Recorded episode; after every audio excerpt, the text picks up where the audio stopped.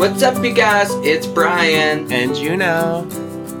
and welcome back to I'm Sorry in Advance. And this episode is going to be extra gay. Because it's Pride Month.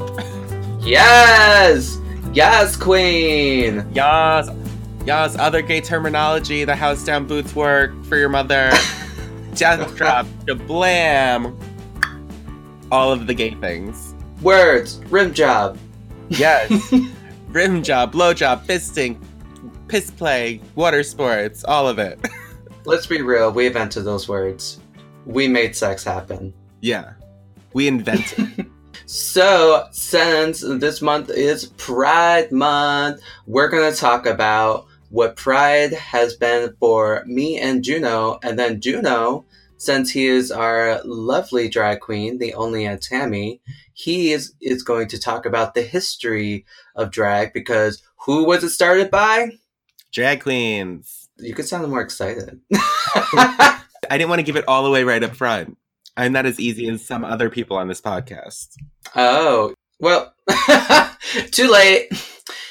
Any plans for Pride? Have you done anything? Well, so I was supposed to have my real estate license by now, but as we know, like that didn't exactly happen the way I planned it. I'm going to be retaking the test on the 16th, which is coming up this Saturday.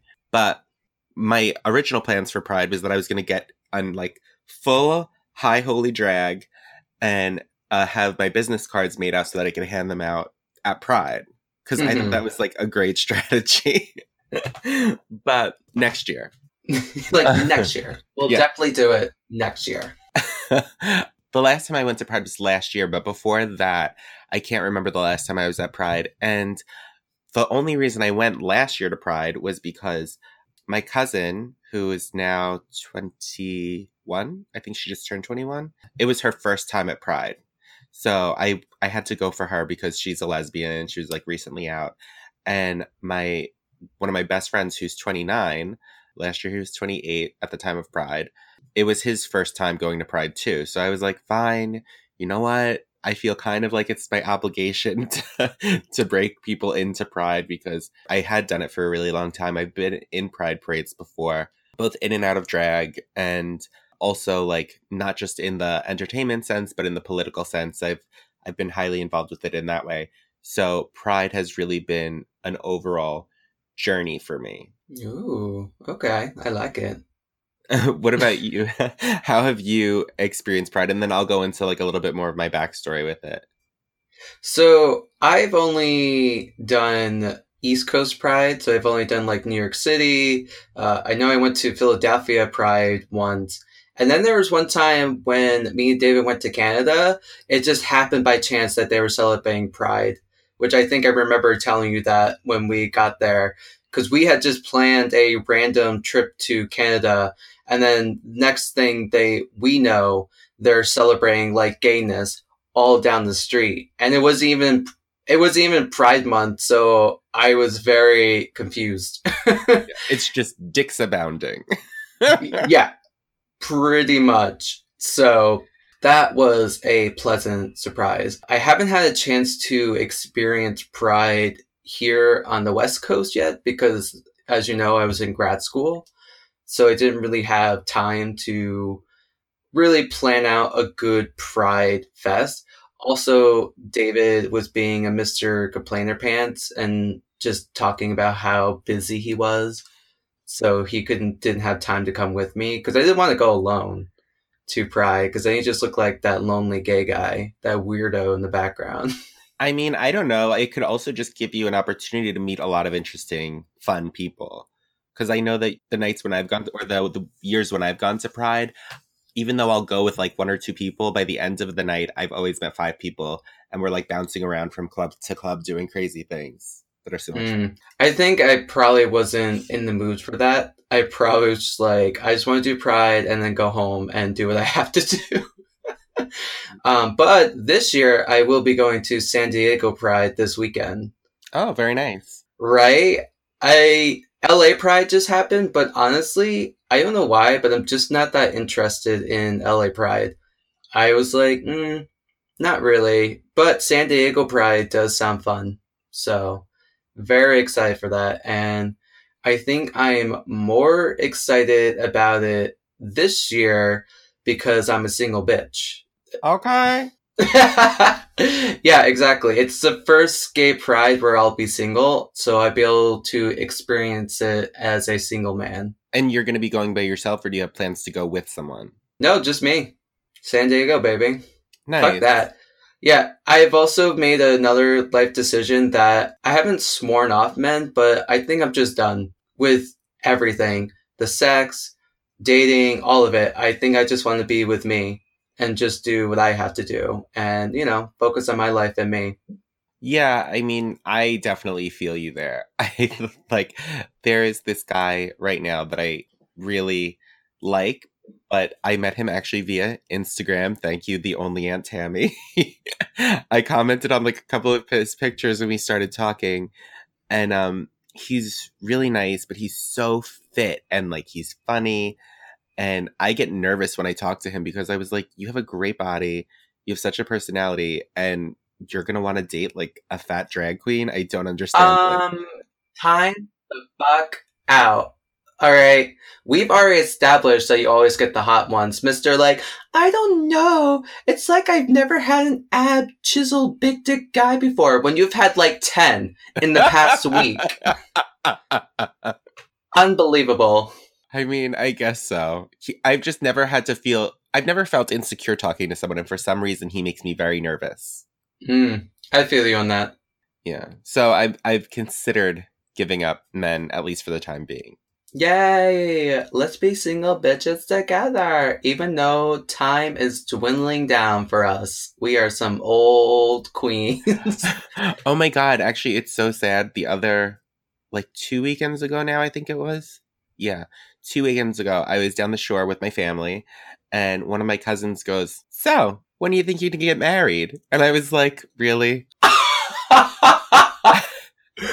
and I was like, oh no, the first time that question was asked, that means so many more people were thinking it because that was like my one like very liberal cousin type.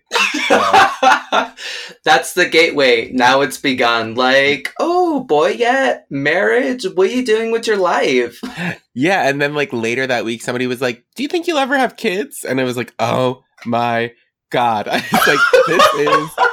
quite possibly the worst thing that's happened to me in a long while ever. We've already established that my kids will be your kids. Yeah. Like, you ain't here to be spoiled. That's Juno's job. I'm here to discipline you like a true parent. yeah. And then they'll go back to you and be like, Uncle Juno's so much more fun. and then you'll be like, yeah, Uncle Juno doesn't have to live with you he doesn't know what you're like every day. But yeah, so that's what that's what's been on my radar a little bit. Were you done talking about your experience with Pride, or like what you hope to experience this year? What I hope to experience this year, you know, I don't know what my expectations are because I've heard that West Coast Pride is dramatically different from East Coast Pride. So I think I don't really have any expectations except for that better be true. I better experience a pride that's dramatically different from the East Coast. well, from when I was out there, I did notice a difference between West Coast and East Coast Pride. West Coast Pride was a lot more like partying and dancing and like street closures, and it was a lot more like club based. You know what I mean? Like dancing, stuff in the streets but in New York, the Pride still has like a little bit of a political feel to it, and I think that's because that was the birthplace of gay pride, and I think that's why New York specifically, at least for me, has always held a different feel than like Philadelphia, Washington D.C., Los Angeles, San Francisco, Toronto. Like it's just felt New York for me feels very different. So, as everyone knows, Juno is a drag queen. So, he knows all about the history of drag. And I figure, I figured that since this is an episode about gay pride, that you should take the lead on the history of it because we all know it's about drag queens. Yeah. And actually, it's funny because if this comes out based on like when it's scheduled to come out, it should actually come out the week of Pride because it's always like the last Saturday or Sunday in June. So basically, the history with Pride was that back in the day, I think it was 1969 when it happened, but don't quote me to the exact year, but I know it was in the 60s. As many people know, it was like not okay to be gay. Gay bars would be broken into regularly, and the patrons would be beaten by the police and it was just really not a good time to be gay. The hanky code, which is something really interesting, if well, no, it's true, it wasn't a good time to be gay. Now, like people can have boyfriends in high school. That was like that's such a foreign concept to me. That was never the case for me. Oh no, I know. I was laughing because of the way you said it. like it was just not a good time to be gay. it's true though, but um, the because we gays are quite ingenious and resourceful, we came up with something called the hanky code, which would tell people what you're into. So whether if you wore like a maroon colored handkerchief in one pocket, it meant something. And if you wore a yellow colored handkerchief in another pocket, it meant something else. And so it was really interesting because you could tell if somebody was top or bottom, if you like fisting, if you like water sports, like all this stuff just based on the handkerchief you were wearing in your back pocket. Oh my, how the times have changed. If you were wearing that now, you'd be dead by another gang member. I know. And people like now it's so much more efficient. It's like you're on Grindr or Scruff or Bumble or whatever the hell you're talking on and Jack'd. And you're just like, I like this, this, and that. Do you like this, this, and that as well? and if it's a no, then you're just like, all right, on to the next. So what happened was, I'm fairly certain it was in June of 1969 cops broke in and were beating the shit out of uh, some patrons in a gay bar. The one, the gay bar was called Stonewall. It's in New York City. It's still there. And drag queens decided to rise up and fight because they were like, you know what, we're tired of this shit. I get chills every time I talk about this. Um, they were like, we're so tired of this. We're tired of being taken advantage of. And they rioted. And of course, it wasn't just like these little frail, like cutesy pie beauty drag queens, but they were like Spanish girl drag queens, the black drag queens, like the ones that were, you know, already a minority. And then if you're a minority, that's already hard enough. But then you're a secondary minority, like being gay or anything like that. And it's really, it becomes like a struggle more so than other people might know. And so they were like, you know what, we're just tired of this. And they rose up and they rioted. And the riot lasted for four days in the streets of New York in the village. Wait, it lasted four days? Yeah a full four days. The first Gay Pride Festival. Holy crap! What? How were they? I'm curious to how they were rioting. Was it just nonstop violence, like them like destroying stuff, or just what were they doing for four days? I'm sure it was probably a mix of things. Like probably it started as some type of a a violent act, but then it probably moved forward because it was like the 60s. So it probably ended up being like peaceful protests and stuff like that and just nonstop presence in the space. Oh. so that's the history of gay pride as I understand it.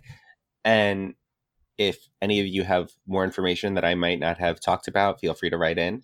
But generally, that's the gist of what happened in the late 60s to help really bring homosexuality to the forefront and to say like no we're we're here we're queer get used to it like that kind of thing.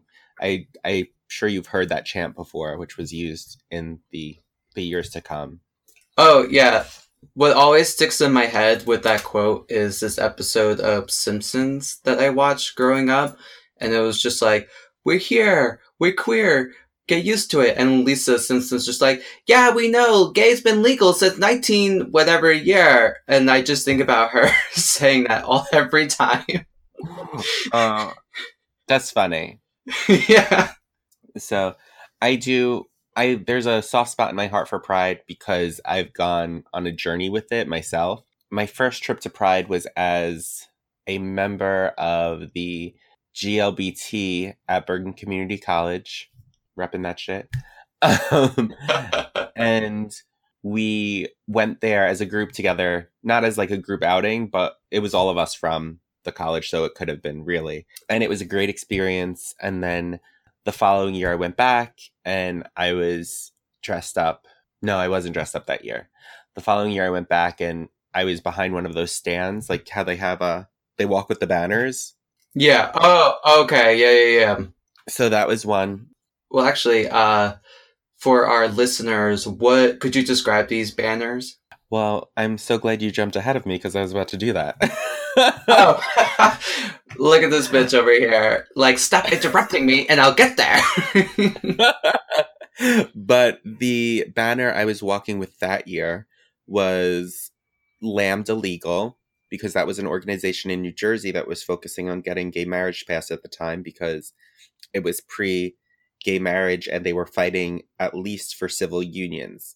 So, because that happened before gay marriage. So I was marching with them my second year there and I would do volunteer work with them throughout the year. So it was really nice to get to be a part of that aspect of it too, not just like the super fun aspect, like boys dancing on poles, on floats, going down the street, which is fun. Don't get me wrong. but gay pride, its genesis was in a political outcry. I really think that it should still have an aspect of that to it. You know what I mean?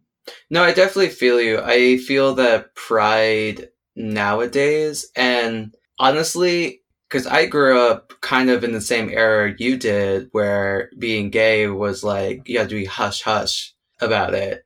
But I feel now because of where the culture is now, and there's more freedom for gay people, I feel like gay pride is going to lose its political touch. It's going to become the next Black History Month. It's just going to be a month where yeah, you mentioned gay pride, but it has no real significance to people anymore. Yeah, I think that's really both unfortunate and fortunate in some capacity because um, I was at a birthday party just last night, and this girl who I'm friends with, her cousin is gay. He's in high school now, and he's like 15 or something. And we were talking about what it's like for him being gay in high school. And I mentioned that when I was in high school, I was bullied a lot and I was in theater and that was kind of like my release, but I felt a lot like there are gay people that don't necessarily like being in theater. So I felt like the people that didn't like theater should have some place to go. And I knew that these new things were popping up in high schools called gay straight alliances. And I thought to myself, oh, I should be a part of that. But my school didn't have one.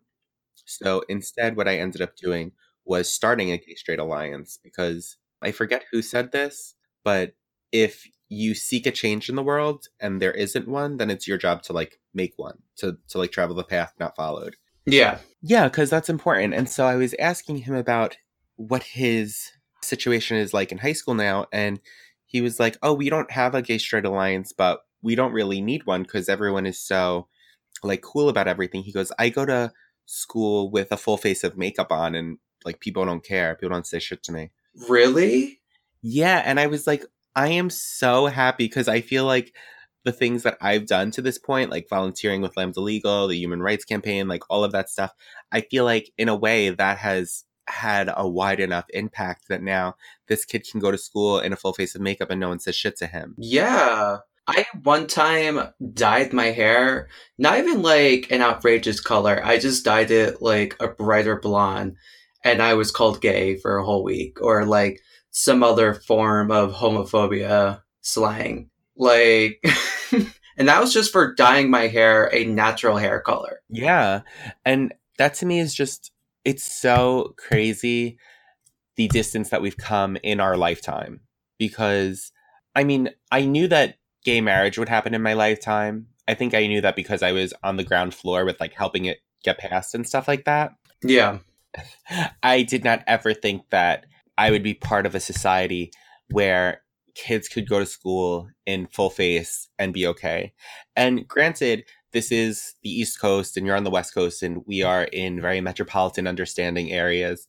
And I know things come along slower, like the more you get into the center of the country. But I think that certain shows have really ushered in an understanding of the gay community, like Will and Grace. I was so happy when that came out because I mean, I'd always been around gay people, but I know that there are people in Kentucky that probably saw Will and Grace and they were like, oh my God, there's a possibility to like be air quotes normal and to not feel judged and stuff like that.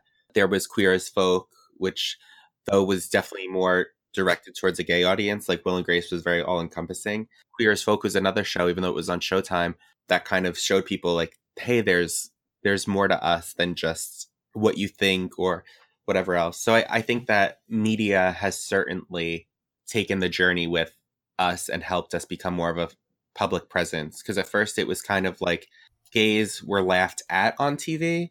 And as we've moved forward, gays have been are now being laughed with on TV. Yeah, no, I definitely get that. So I think that that's in that's important. Ah, so many memories. That's what happens when you're old, kids. It happens when you're old. it's true. It's just like, oh man, the times. Those were the days. Being beaten for kissing a man in public. I mean, I'm glad that's never happened to me. I've never experienced any type of physical hate crime. You know what's funny? I never really experienced homophobia as much as my peer has growing up. I feel that I've had somewhat of a normal time. I think there was only one time, and I remember this vividly because it was the first time I ever experienced real homophobia. Uh, somebody was driving in this truck, and they must have known who I was because it was, I think it was like 11 o'clock at night, and I was just about to go home and I just get this beer can like chugged at me, and it was just like faggot, and I was like, my god. You're like, they're so nice offering me a beverage. Shut up.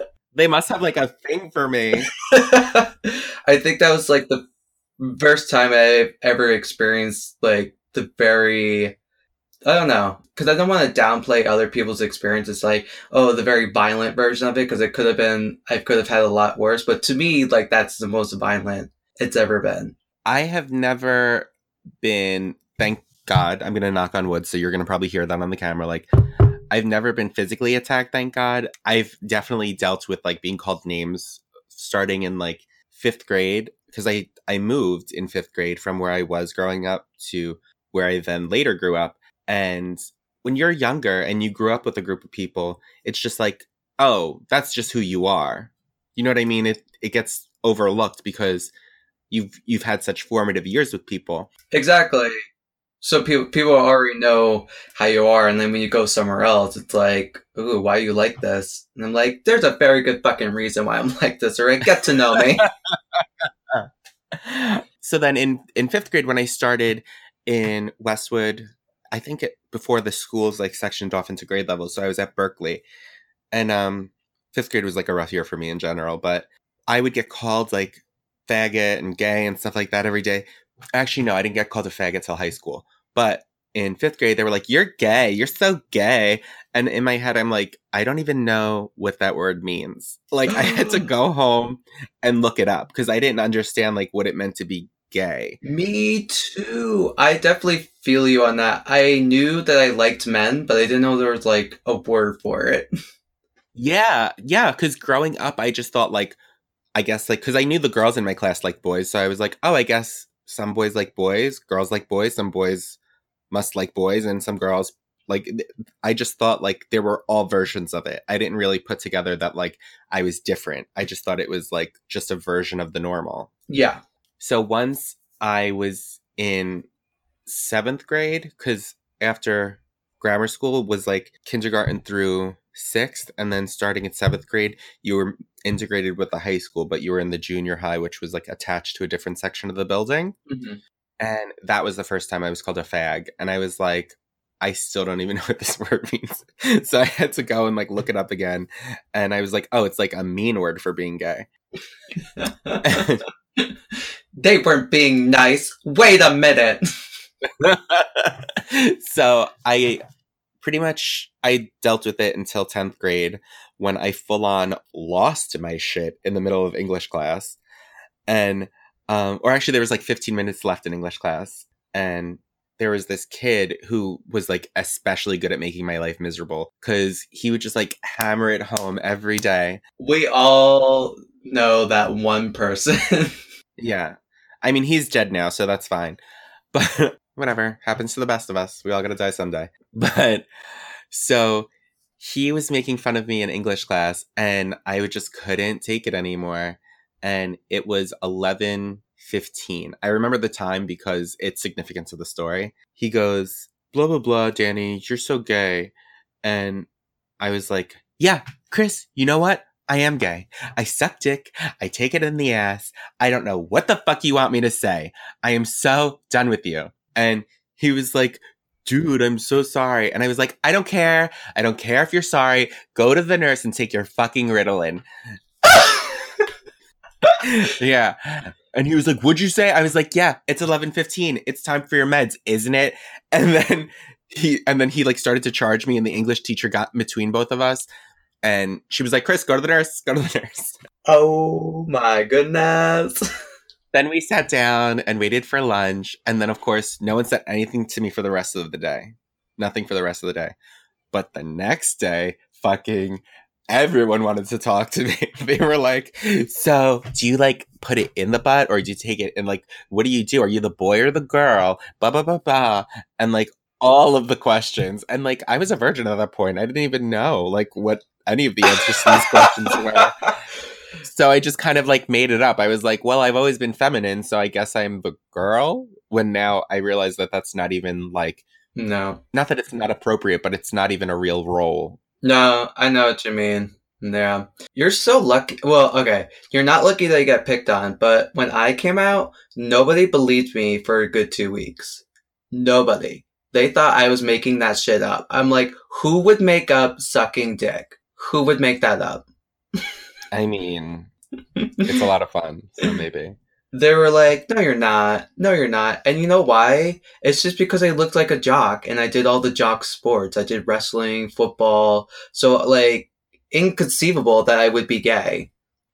I mean, I played every sport too. I played baseball, basketball, football, soccer, and wrestling. Then I don't understand. yeah, I don't get it either. Probably because the only other three gay people in our school were like super, super, super feminine. They would walk in like, "Hey guys, just went to the spa. These are my nails. They're claws." well, I think like for me, I've always tended to lean feminine in terms of my mannerisms and stuff like that, and I think it's because um, I'm Italian and Cuban, and the women in my family have always been very strong, very dominant people and you've met my mother and you've met some of my aunts and stuff like that. So you know that they're very big personalities. That's true. Men were kind of like not subdued, but they were all more mellow than the women.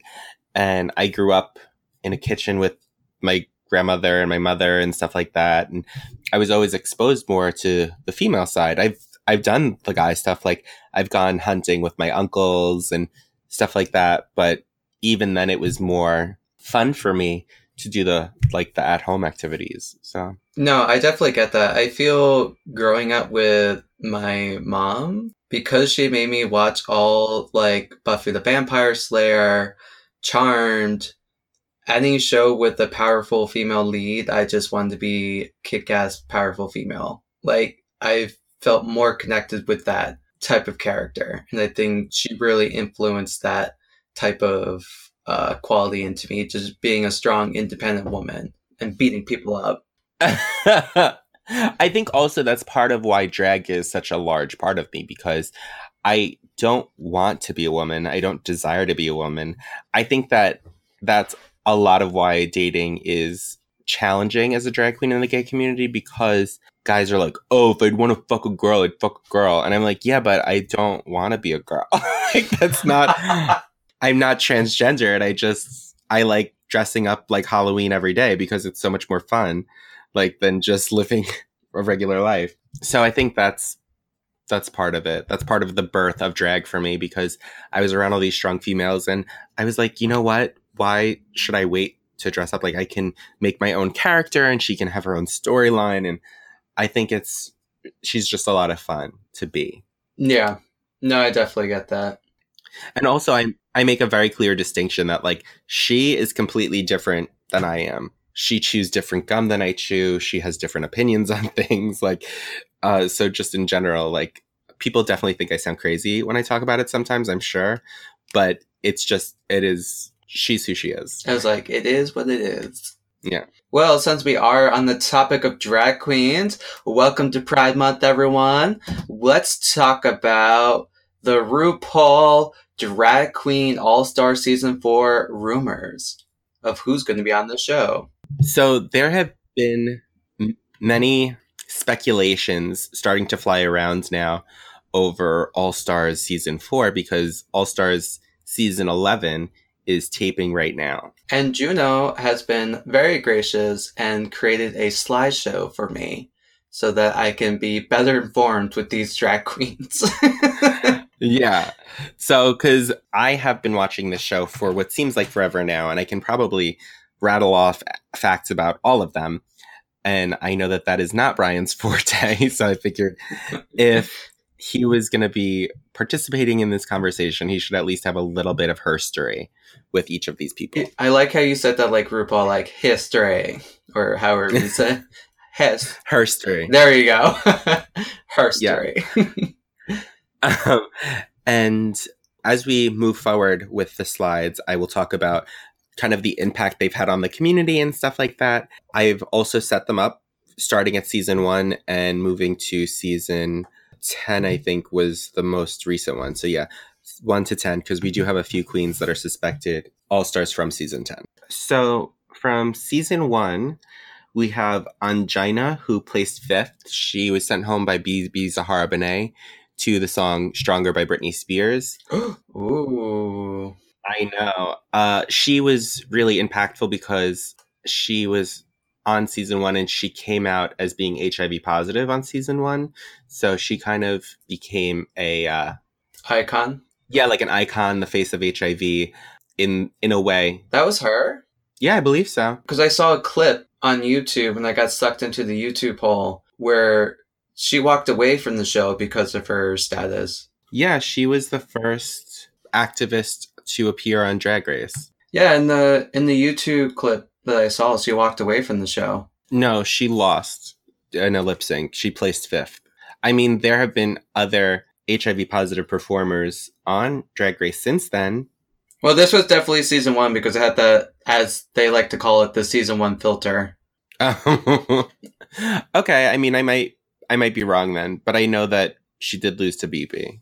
Maybe it was a different because I remember it vividly because she was like, "I have HIV," and then RuPaul is like, "You are a strong, powerful woman. You will get through this, honey." Yeah, yeah. So it was a moment kind of like that, but I know that her her elimination was a very tough one for everyone involved because of the fact that not only was she coming about HIV, but like the challenge that day had to do with uh, HIV awareness or something like that. So her her elimination that day was particularly hard. Hmm. Maybe it was elimination. I'll have to rewatch it. Good for her. Although I am loving the one photo. So we're looking at photos. Juno also put other photos of her other outfits for me. Very wonderful. And in this photo that I'm looking at, it must be in LA because only LA do they have a bunch of those backdrops with random pictures on painted onto the wall that people like to take pictures of themselves. Like, oh, I'm so unique and different. Like everyone takes pictures of themselves next to the wall, but you ain't special. So- well, the, also the reason why I set this up was because I wanted to give you a different feel for the ones that you didn't know. And I wanted to know if you thought they would go far in Drag Race or if they weren't going to go far, like what your general assessment was on each of them. I feel like she would, but that's just based on her outfit. She really does good outfit choices. So the one I'm looking at with the colors, there's like a really colorful back wall drop, and the dress she has on uh, just flows well with those colors. It's like a very poofy front. It's a very poofy dress, and then she has those like furry uh, boot things, whatever they're called. And then her other outfit. Also, well, I mean, I'm into Japanese culture, so her other outfit's very uh, geisha with the Yeah. with the headpiece. So actually, kind of reminds me of Princess and the Frog. Yeah, I could see that. I could see that for sure. Yeah. So I think. Do I think she would win? Mm, I haven't seen the other ones yet, but I don't feel like she's like a number one contender yet. But I definitely feel like she'd be very tough opponent to go against. The thing with her is because she was on season one, she doesn't have a tremendous amount of media presence at this point, and I think that this has the ability to potentially relaunch her career and have people get to know and fall in love with her again, which I think would be yeah, well, I think that's what RuPaul is trying to do. I think he's bringing back the season one girls because, like, he's right. You know, back then it was very, it wasn't as popular. The prize pool is pretty small. So I feel like he is going forward. He's probably going to start bringing one from season one every All Stars now, just to give them that presence and to give them more. Yeah, I agree, and I, I do think that if she has had 10 years worth of growth or 11 years worth of growth, whatever it is, between season one and now, I think she could be a real contender. I would love to see her win, but I am of the opinion that I do not know that she will win. Yeah. No, that's how I feel. I'm like looking at her like, maybe. Don't know yet. All right. Now we have Manila Luzon. Manila Luzon, yes. She was actually in two seasons. She was in season three and she placed second. Raja came in first. Uh, the song that they lip sync to was championed by RuPaul. Raja and Manila were fantastic contenders that year. It was so funny because there's a close up if you watch it where right after they announced that Raja won, they close up on Manila's face and she looks like I don't know if her reality crumbled around her, but it got real bad. Shit, reality really set in for their bitch. yeah, but Manila has has always had great talents in terms of her costumes and stuff like that. Prior to being in drag, she was a graphic designer, so she's always had the ability to like make her own stuff and really understand what it was to brand. Yeah, I can see that right now. Yeah, and even if you look at her other things, like she always does, for the most part, like a white stripe and gray hair. I mean, oh, yeah, a white stripe and black hair. And she's very, she knows her silhouette. She works very well with it. Mm-hmm.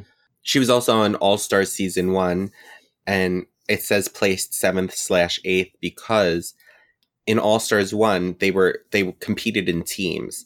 And she, her teammate was Latrice Royale. Their joint team name was Latrilla, which I thought was funny.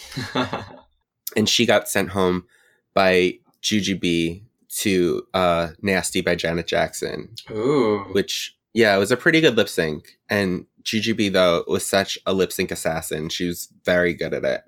Damn. All right. Yeah. Let's see. Now we have. Who's this bitch? Oh, Latrice, Latrice Royale. You didn't say if you how far you think Manila will go. Oh, okay. I feel like same thing with Ongina. I feel like she looks like a tough contender. I feel like they really went all star, all star quality this time. But then again, I've only yeah. seen one all star episode. and also Très bien. and also I feel like you just got really great shots of them in your slideshow. You just got the best pictures of them, so they all just look like, wow, you could be a winner. You could be everyone could be a winner at this point well, yeah, I wanted to give you like the essence of the, the performer. Anyway, next we have Latrice Royale. She was on season four. She placed fourth. Uh, she lost to Chad Michaels to No One Else on Earth by Wynonna Judd. Um, and she was in All Star season one. She placed seventh, eighth with Manila, who we were just talking about, to Jujubee by Janet Jackson. Can I just say I'm really loving her hair, her wig choices. Oh yeah, uh, Latrice is fantastic. I love her. Also, I feel like gemstones. She's like she's one of those people like, mm, let's put a little. What's that? What's that thing called? The clip-on gem. What? The clip-on gems. Like bedazzling. Yeah, she's like, mm, this needs a little bedazzling. Oh, honey, we need to bedazzle this. well, uh, one of Latrice's mottos is like less isn't more, more is more. And when you're a drag queen, like you really need to pile it on. So I love Latrice. If this is actually if she does end up on the show for All Stars 4, I'm I'm predicting from right now that she will win it. Yeah, I was about to say I I like her. All right. I'm like, you could win, girl. I'm on your side. You do it. Yeah. She's done all the growing and she clearly no i'm just kidding but she has the growing in terms of like as a performer and she's so sweet and talented and if you ever meet someone that's met her and talked to them or if you've ever met her directly you will see she is probably one of the nicest queens ever Oh, good for her. All right. Up next, we have Naomi Smalls. yeah she was a season 8 finalist she placed in the top 3 with Bob the drag queen and Kim Chi Hmm, I'm not really feeling her. I mean, I think she's a look queen if you scroll to the second page with all of her images. In my opinion, like I look at her and I'm like, she is a woman. She is beautiful. Yeah, no, yeah, no, she is. I just, um, I don't know. Maybe it's just the picture choice. The vibe I'm getting from her is just like, mm, no. Yeah, no, I know. But I think I think she'll play somewhere in the middle. I don't think she's gonna win. yeah, no, she's definitely one of those people that'll just stay on for a couple episodes and then that's it. And then it's like, well, whatever. so if you go to the next slide, we have Valentina. Oh, what? He let her back on? I am Oh, so you know. I am shocked. I'm shocked that he would. Yeah. She's very polarizing. I know that if I speak poorly of her, we will probably get backlash from her fans, but I don't care. I think she's beautiful, but I think she's not professional. And I know people that have worked with her outside of the show, like when she goes to a bar and stuff like that. She has made, I don't know if she still does it, but in the past, she's made really weird demands. Like she wants champagne in her dressing room and uh, red M&Ms and stuff like that. And it's like, bitch, relax. You're not curing cancer. Just looking at her outfits, I think that she thinks she's a diva, and I'm like, you couldn't even do a lip sync, honey. yeah. And don't get me wrong, she's beautiful. She paints beautifully. But I think that drag today is more than just a beautiful face. No, it really is. That's why I think I wasn't impressed by the other girl, because, like, yeah, she looks like a woman, she's pretty, but is that all she has going for her? That's it. Mhm. Valentina, I'm just I'm shocked that RuPaul. Well, well, these are rumors. Okay, she may or may not be, but I really don't think so because that lip sync was atrocious. I never felt more uncomfortable in my life when RuPaul was like, "This is lip sync, honey. You need to take it off." I prefer to leave it on, please. like, yeah. like that made me so nervous. And then RuPaul was like, "This is a lip sync, honey. Take it off." I was like, "Take it off, take it off." if you could have been in my company when I was watching it and that happened, when she was like, I'd like to keep it on, please, I audibly went, huh! just like that. I had no idea what was happening. it's true. So if she does get on it, I think she'll be the first one eliminated. Well, part of the reason that she's going to be, not the reason she's going to be on, but they're bringing back a queen from All Stars 3, possibly. And they think it's going to be Aja. And because Aja and Valentina had that like kind of clashing moment on their season, that's why they want to recreate like a little bit of that drama. Someone was just complaining that RuPaul is uh no longer just like about drag queens. It's about it needs drama now in the show. People go to see the reality part of it, the reality show ish. I mean, absolutely, I get it. But most drag queens are dramatic enough. You throw a bunch of them in a in a confined space for six weeks, you're gonna get drama. regardless. oh man! So next we have uh Shea Coulee. Kool-Aid. But yeah, you're she was a season nine finalist. They did this weird kind of lip sync off for the crown, which I think they're doing again this season. She lost to Sasha Velour with the song So Emotional by Whitney I like Houston. that song. Yeah, and it was one of the most epic lip syncs ever. Shea Coulee is the first queen to have won, or I believe she's the first queen to have won the most challenges in her season and lost the and lost the crown. Damn. The other drag queen was like, I'm gonna step my game up. Yeah, well, Sasha Velour did one of the most epic things. Uh, she had these like these like rose petal reveals and all this stuff, and RuPaul has two primary rules when it comes to lip syncing: never remove your wig and never remove your shoes. And Sasha has always been a bald queen, like she doesn't wear wigs, whatever. So she showed up on the stage wearing a wig, and I was like, "That's weird." But midway through the song, she like does this really dramatic lift, and all these rose petals like rain down on her, and I was like, that bitch knew what she was doing. Yeah, I saw that too. YouTube, man, you get in the hole. That's it. it does. It takes you weird places. I think I don't. She's hard to tell. I feel like. Well, my heart's already set on. I've already forgotten her name, but the Latrice. my my heart's already set on Latrice. So I would say she'll make it. She'll probably be maybe one of the finalists in the end, but Latrice is going to take it. Yeah, I think that Shea, because of her history with having done so well, I think that she will continue to exceed. I think she'll end up in the top four, but I do not think she'll win. Yeah. Also, even though there's a rumor of her possibly being on the show, there was also someone that said she rejected the offer. So it's been offered to her. I don't know if she'll actually take it, but I know it's been offered to Wow. her. Hmm. That takes guts. Maybe she's done with drag. Maybe it's just not for her anymore. I mean, I think it's she's probably not done with drag. I think she's probably done with that level of competition. Yeah. All right. Up we have Trinity the Tuck Taylor. Yeah. She was also a season nine finalist. She lost to Peppermint, who's a New York queen. Fantastic. To the song Stronger by Britney Spears. And I thought that was interesting that she, like, that they recycled a song because they don't really do that generally. So for them to have taken a song from season one Mm. is interesting. Yeah, I guess there is plenty of songs where you wouldn't have to recycle. Um, I feel like she'll be eliminated in the second episode.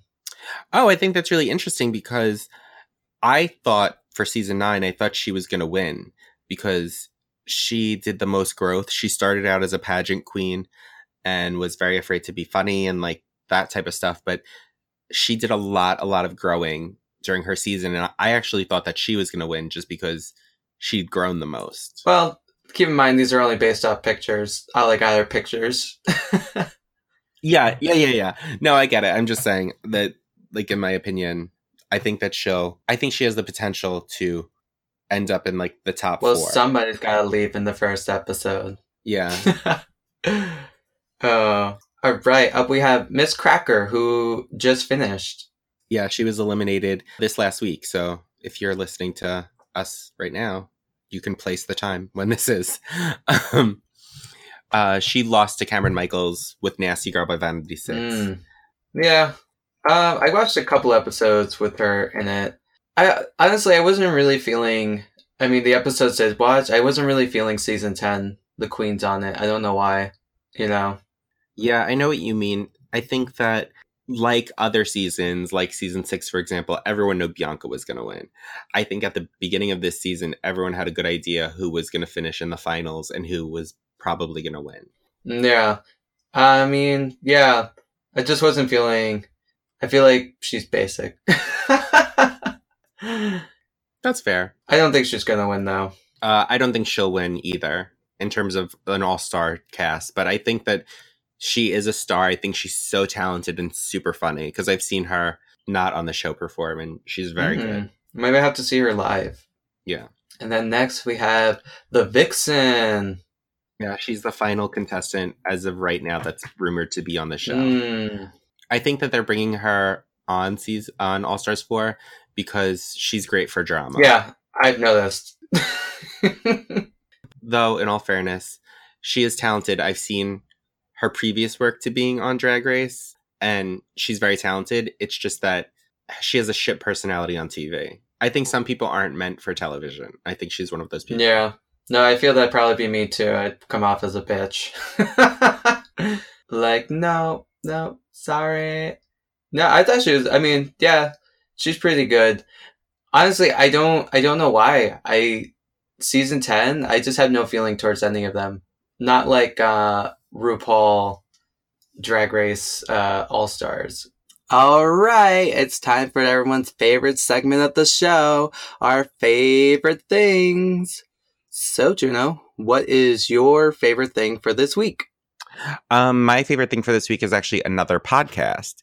It's called Queens of Adventure. And as you know, I play Dungeons and Dragons, and this is a bunch of drag queens playing Dungeons and Dragons, and it's hilarious. Oh, I think I remember you actually telling me. I think I remember you actually telling me about that a while ago. Yeah, it for a while it was in Kickstarter and all that stuff. to get like a theme song made and all this other stuff. But it's finally up and running. They're on season one now. They're like they do episodes every other Wednesday. They did a Kickstarter how, for a podcast, and people gave money. What were they offering? Like, what do you mean? What were they offering? Like as reward? Yeah, it's because I'm just thinking. There's lots of other podcasts out in the world that are all you know publicly funded, and here they were just like, "Hey guys, give us money so we can do the podcast. Not we'll do the podcast first, and then you give us money." So I'm just wondering what made them think they were so special. well, they um before Queens of Adventure, there was this thing called Dungeons and Drag Queens, and it's the same group of people, so they already had like a little bit of an audience built in. Oh, yeah, and then eventually they became Queens of Adventure because they couldn't use Dungeons and Drag Queens because the name was copyrighted under the previous organization that they were playing, Dungeons and Drag Queens. we can't use our own copyrighted name. yeah, because of like whoever owned it. I forget how it works. Oh, it's so funny.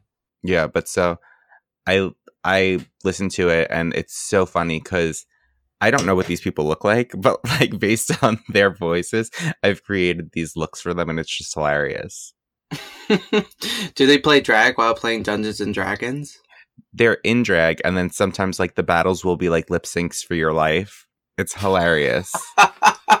you dragon, you must lip sync for your life. That's kind yeah. Of fun actually. Yeah. I probably enjoy that.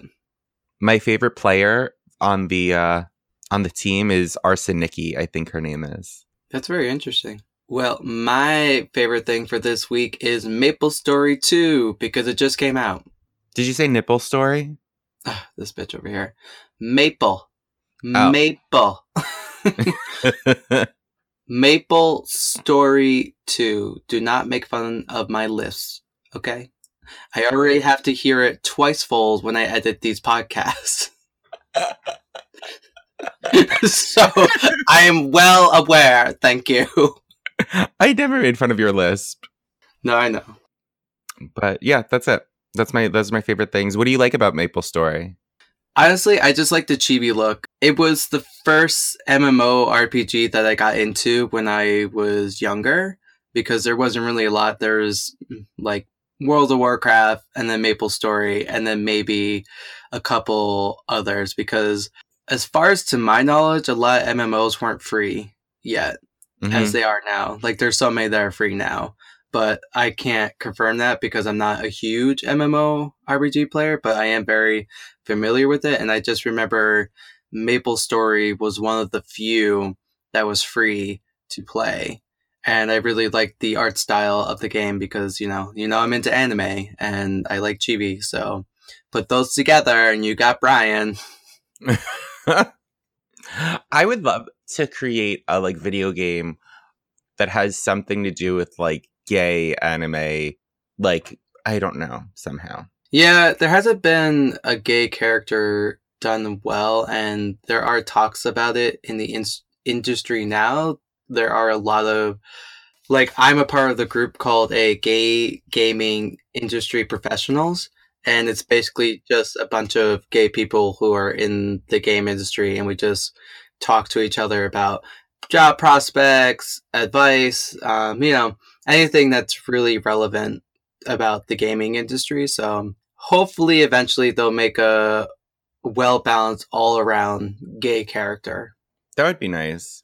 I would also like if somehow, like, instead of seeing your typical, like, really pretty people in video games, if there was like a scrawny Twinkie boy and a big bear, like, and they were print, and like the skinny Twinkie boy was rescuing the bear as like he was the Princess Peach type situation, always being abducted. I think we can't go that far. Well, I mean, that far where where we one create the twink and the bear and then switch their typical roles. I think we first need to do their first roles and then be able to do the plot twist. Like, oh, the twink saves the bear now. I guess. also, I think you're thinking of like El Dorado or whatever. Not El Dorado, uh, Gay Dorado or something. I don't know what that is.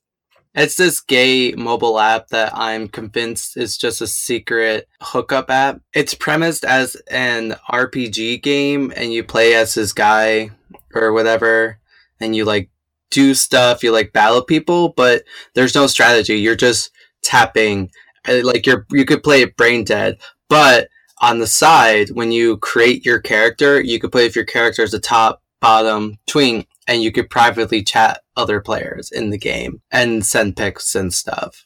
I want to play this. so I'm convinced that it's just a secret hookup app that they hide as a game to avoid whatever you have to pay for for a dating app and you know all the different rules and guidelines for a dating app because it's marketed as a game. Is this it? Yep, that's it. Gay gay Dorado. so I got bored of it because like I said, like it's it really is a brain dead game. You're just tapping through. You're, there's no strategy involved. It's like I don't even know why they call it an RPG. its rating is 3.9. Yeah, no, it's pretty terrible. But the artwork, which is it's upsetting because the artwork is on point. Like the graphic designs for that game, it's just it's amazing. It's astounding. So it's like you put it feels like they put all their budget towards the graphics and then just skimmed by with the content.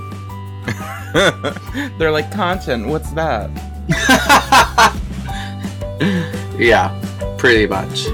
All right, everyone. Well, those are our favorite things. Thanks for listening. This is all we have for today. Have a great day, you guys. Bye. Bye.